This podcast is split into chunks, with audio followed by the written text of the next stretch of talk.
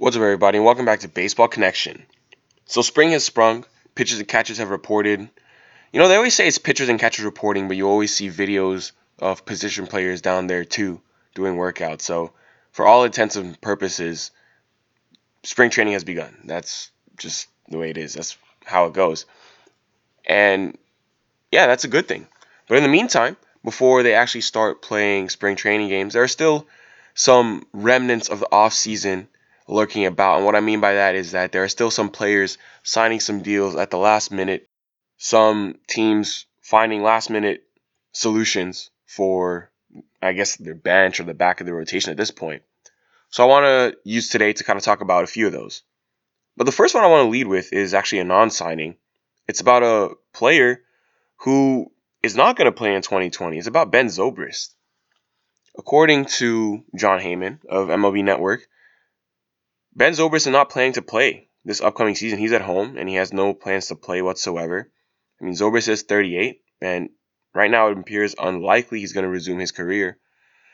But it's not that surprising given how his 2019 season went. He took a lot of time away from the Cubs because he was dealing with family matters, and he actually ended up sacrificing some of his salary in the final season of his deal, his $64 million deal that he signed with the Cubs. But when he was available, generally he struggled. So, Zobrist has had a very good career. I want to talk about that today. That's someone I want to shout out to, someone who I don't think gets enough love for what he's done over his career because he's not a flashy player whatsoever. He's a utility man, but he's I think you make the argument he's one of the best utility men to ever play this game. I mean, he's a switch hitter. He does it all. And his calling card is his impeccable plate discipline. I mean, if his career ended now, if this is the end of the line, he's going to finish with a 266 average, a 357 on base, and a 426 slugging for the lifetime triple slash. That's a 116 weighted runs created plus, and that's okay. So he's 16% above league average with the bat. So you check that box. He's a plus bat. But he also added huge value with his multi positional defensive ability and good base running. I mean, he ended up tallying 44.4 Fangraphs WAR, F WAR, whatever you want to call it, over his 14 major league seasons. That's pretty darn good. And his best season was 2009 when he had a 152 weighted runs created plus and an 8.7 F WAR with the Tampa Bay Rays. That was the year that Ben Zobrist really came on in the map. I mean, it was his first full season in the big leagues, and he absolutely raked. He was just a monster at the dish. I mean, 27 bombs. He hit 28 doubles. I mean, he's just been a doubles machine his whole career. I mean, that 28 doubles isn't even that much. The most he ever had was in 2011. He hit 46 doubles but he's been like a. I mean, he he averages 34 doubles per 162. It's it's pretty ridiculous what he's been able to do. Zobrist has two World Series rings. He was with the Royals in 2015 and with the Cubs in 2016, winning the World Series with each of them. And he's just been a very, I mean, he's been the consummate professional his whole career. He's been a very valuable player, and even up to what the age 37 or, or 38, he was able to provide a lot of value to major league teams. But that extension that they gave him, or that deal, was a $56 million deal over four years. That is a great deal. And it ended up being very well worth it for Ben Zobrist because, I mean, over his time with the Cubs, he had a couple rough years. I mean, 2019 was a rough year, and 2017 was a rough year. But, I mean, 2016 and 2018 were absolutely outstanding so yeah, I mean Ben Zobrist, if this is the end of the line for him, he's a three-time All-Star, a two-time World Series champion, a World Series MVP. A hat tip to Mr. Ben Zobrist, one guy who doesn't get enough love, but he would finish his career with 44 WAR and 116 weighted runs created plus and multi-positional versatility. I mean, he's he's the poster child for utility man. I mean, played every single position on the field except probably like catcher or something. I mean, as, like as a matter of fact, I wonder if he ever did catch. Let me let me take a look at that real quick. So I'm seeing he he pitched. Yeah. He played every single position except catcher. He, he's had an appearance everywhere except catcher. So that's crazy. So hats off to the ultimate Swiss Army knife. If this is indeed a career, congratulations on a successful one to Ben Zobrist. In other news, the Mariners have signed Taijuan Walker. He's going to be returning to Seattle. I know that sounds like a weird headline because many of us, well, at least myself, I have mainly remembered Taijuan Walker as a Mariner, but he spent some time away from the team. Now he has returned and he's going to be signing a one year, $2 million deal with Seattle. I mean, Walker spent the last few years in Arizona pitching for the D backs, where he actually pitched pretty well. You know, he had a 3.47 ERA in 171 innings pitched. The issue was that he was hurt most of the past two years. But the one year that he was healthy with Arizona, he threw 157 innings for a 3.49 ERA and was pretty good. It was pretty good. But now he's going back to where it started for him.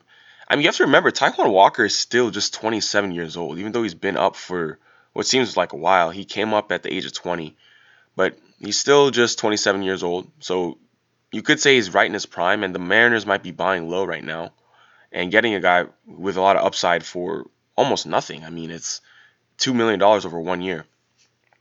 But yeah, he's returning home to where he got to start. The Mariners picked him with the 43rd overall pick in the 2010 draft, and he made it up through the minors pretty quickly. He never really came into his own in Seattle, but he was decent. When he got to the D backs that year in 2017 was really good. And then, uh, you know, the injuries with the strained shoulder, and uh, that's just what it, what it's been so far. But right now, it seems like Taijuan's going to slide into the fifth spot for the Seattle rotation. They have Marco Gonzalez, Yusei Kikuchi, Justus Sheffield, and Kendall Graveman. So there's a lot of upside, and the second through fifth spots seem very fluid. I mean, any of those guys can move. You could have a guy like I could see Walker being up at their two spot sometime in the season. That's just what it's going to be to start the year. But there, there's just a lot of uncertainty generally with this Mariners rotation. That's just how it is for a rebuilding team like this. I mean, you could also see some guys like Justin Dunn, for example, or Erik Swanson. Some of these guys who are like depth options could get some experience on the mound this year, either if it's due to injuries or just with poor performance from the big league staff. We'll see what happens. So, just wanted to announce that one. Taijuan Walker back to Seattle. The next signing to announce is the Tigers have signed Cameron Maybin. They have put a $1.5 million deal in place for one year with Detroit. This is going to be his third stint with the Tigers organization. The Tigers actually drafted Maybin in the first round of the 05 draft. He broke into the majors in 07 before being dealt to the Marlins as part of that Miguel Cabrera trade. And then, I mean, it's been up and down for him. He came back to the Tigers a few years later when he was coming back in 2016 just for one year uh, because, you know, he spent a lot of time in Florida and then uh, San Diego. Came back for one year in 2016 and then he's bounced around LA, Houston, Miami, Seattle, New York. Now he's back with the Tigers. Interesting. But Cameron Maybin, I mean, even at his he's 32, man. He's I thought he was older because he's been up. He's been in the majors for a while. Another guy who debuted at 20.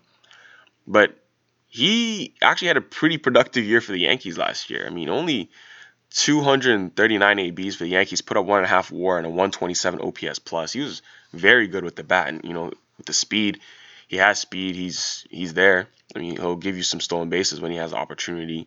He could run with the best of them, but yeah, I mean, there's just been ups and downs for him over his career. But last year, the showing he had with the Yankees, 11 bombs over you know less than 300 plate appearances, was definitely enough to entice the Tigers. I mean, Tigers are rebuilding absolutely but entice them to bring him back on a very low cost deal. I mean, yeah, he showed some changes in his batted ball profile last year. His barrel percentage more than doubled. He increased his launch angle a little bit from 7.5 degrees to 11.1 last year. And then his exit velo was a career best 88.8 miles an hour last year.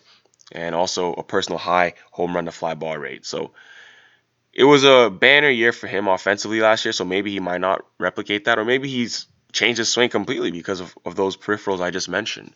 We'll see. But even if there's a setback offensively, he's going to be a solid piece for the Tigers. I mean, he's still very fast, like I said. And uh, the Tigers still have a need for sturdy performers and outfield unit that is just filled with uncertainty. I mean, they have like Jacoby Jones and um, I don't even, even know who else they're going to run out there. I forget who's on the Tigers because they lost Castellanos. So yeah, it's yeah, there's a pretty good chance Cameron Maybin will become a midseason trade chip for a, a contender because he's he can steal bases. He provides a good bat off the bench, but he's at least going to be a Tiger for the beginning of the season. I wouldn't be surprised to see him traded by the trade deadline. I wouldn't be surprised whatsoever. Another deal I want to announce is that the Giants have signed Wilmer Flores. They have signed him. They're going to give him a two-year deal with six million dollars guaranteed. A little more than six million guaranteed. It's going to be uh, about three million each of the next two years, and then a club option for 2022 valued at three and a half million dollars, and it comes with a two hundred fifty thousand dollar buyout. I mean, Wilmer was a free agent infielder. He's 28. He's right in his prime, and I mean, he was playing with the D-backs when healthy he was good last year. He was limited to only 89 games, but when he was healthy, he was good. He hit 317 with nine homers and 18 doubles. I mean, most of his power came against left-handed pitching, where he hit 337. But he was a Mets utility man for a long time, and he he actually hit well against righties last year too, just without much power. So the exact manner in which Wilmer is going to fit into the Giants infield isn't clear right now. He could be a backup for Brandon Belt at first base and Evan Longoria at third base, but it's also likely that Pablo Sandoval is also going to be viewed as a backup at the corners. So, I mean, they'll find a way for him. He could also get reps at second base. It's the Giants. They're going to have space for him. So I wouldn't really be concerned about that. But Wilmer's a good player. I mean, he's a pretty good bat. He he can hit. He really can. He's a solid player. He's most definitely a major leaguer by by many accounts. So just wanted to discuss that. But before this runs too long, I'm going to end that right here today. That's all I wanted to discuss. That's going to do it. If you enjoyed this, please share it with someone who'd be interested, and we'll see you next time on Baseball Connection.